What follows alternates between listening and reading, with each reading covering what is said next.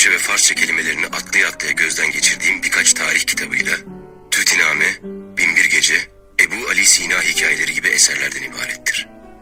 Daha sonraki zamanlarda enstitümüz kurulmadan evvel işsizlikten evde çocukların mektep kitaplarına zaman zaman göz attığım gibi bazen bütün günümü geçirdiğim Edirne Kapı veya Şehzadebaşı kahvelerinde gazeteleri hatme mecbur kaldığım zamanlarda ufak tefek tefrika parçaları ve makaleleri de okudum. Ahmet Hamdi Tanpınar Saatleri Ayarlama Enstitüsü Geçmiş gazete projesini yaparken fark ettiğim şeylerden bir tanesiydi. Türkiye 5-10 yılda bir kendi ruhunu değiştiriyor. Bazı dönemlerde geliştiriyor, bazı dönemlerde de değiştiriyor. Ve biz o 5-10 yılları geçtiğimizde onları yaşasak bile onun duygusunu, ruhunu, matematiğini, geriye dönüp planlamasını anlayamıyoruz. Türkiye'yi anlamak diye bir şey bazen ihtiyaç duyduğumuz bir şey oluyor. Yani yaşadığımız dünyayı da anlamak, yaşadığımız dünyaya gelen kodları, gelen hikayelerin derinliklerini, ilk çıkış noktalarını, nasıl oluştuğunu, hangi çatışmalarla türediğini, şimdiye kadar nasıl dönüştüğünü fark etmek, aynı zamanda yaptığımız işleri, ürettiğimiz bilgiyi, kendi olduğumuz niteliği belirleyen unsurlardan bir tanesiymiş gibi görünüyor. Türkiye'yi anlamakla alakalı çabaladığımızda da benim en derinine indiğimde fark ettiğim iki tane temel başlık var. Bunlardan bir tanesi hala bizim kodlarımızın içerisinde, hikayelerimizin içerisinde net bir şekilde göçebe kültürünün etkisi var. İkincisi e, bitmez, tükenmez şekilde bir doğu-batı çatışması hikayesi. Bugün size aktarmak istediğim kitap tam olarak bu konuyu ele alıyor. Saatlere Ayarlama Enstitüsü Ahmet Hamdi Tanpınar. Ya nasıl oluyorsa yani bu kitap 1960 yılında yazılmış. 60 yılından bu yana kadar o hikayenin ana kurgusu, o doğu batı çatışması, sentezini bulma çalışması, işte o birbirlerini iteleyen hal hala aynı dokuyla, aynı hikaye kalıplarıyla, aynı varlığıyla devam ettiriyor. Bu kitabı okuyunca, Saatleri Ayarlama Enstitüsü'nü okuyunca birazcık o Farsça ve Arapçanın hafif etkisini, 1960'lı yıllardaki etkisini çıkarttığımızda gayet modern ve bugüne ait bir romanla karşılaşıyorsun. Bu da bize şunu hissettiriyor ki Ahmet Hamdi Tanpınar evrensel bir metin yazmış, evrensel bir kurgu oluşturmayı başarmış.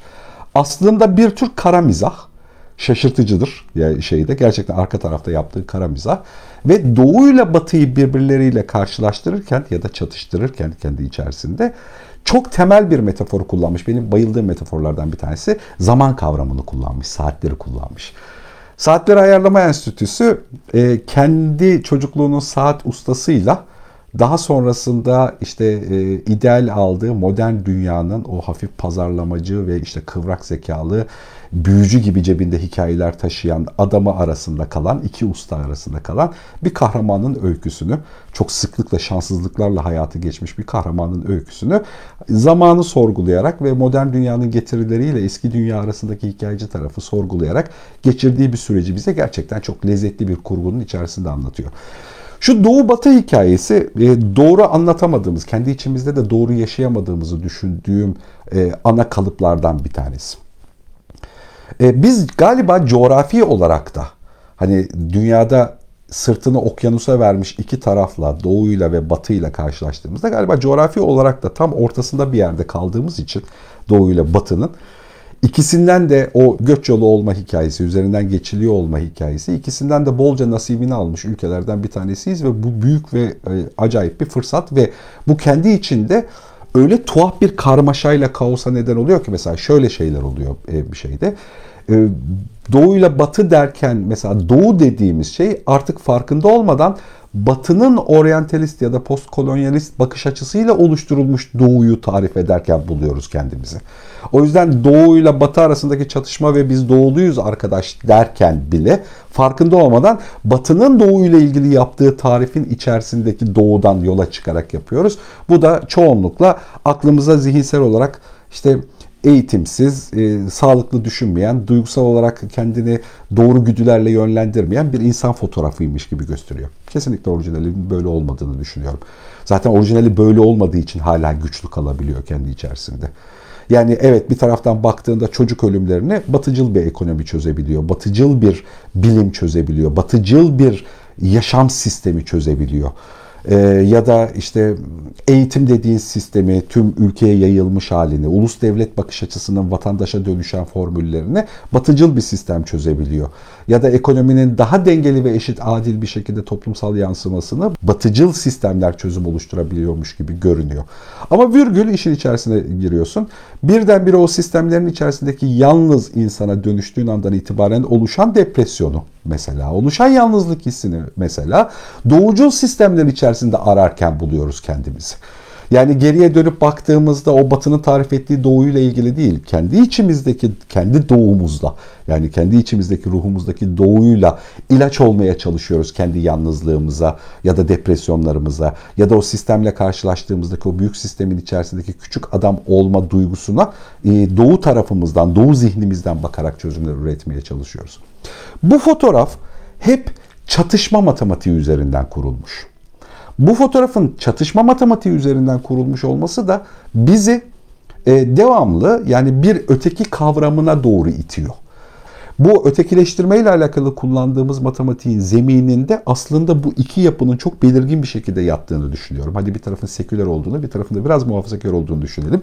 Bu iki tarafın kendi içerisinde alta doğru indiğinde aslında birbirlerine doğu batı unsurlarıyla itelediklerini fark ediyoruz. Bu dezavantajmış gibi görünen şeyi Ahmet Hamdi Tanpınar Saatleri Ayarlama Enstitüsü'nün içerisinde muhteşem dengeli kullanmış. Çok sembolik bir dilde kullanmış. Yani yukarıdan e, sembolizmi tatlı tatlı yerleştirerek kullanmış. İşte Osmanlı ile sembolik halde kendi eski saat ustasını, saat tamir ustasını birleştirmiş, iç içe getirmiş.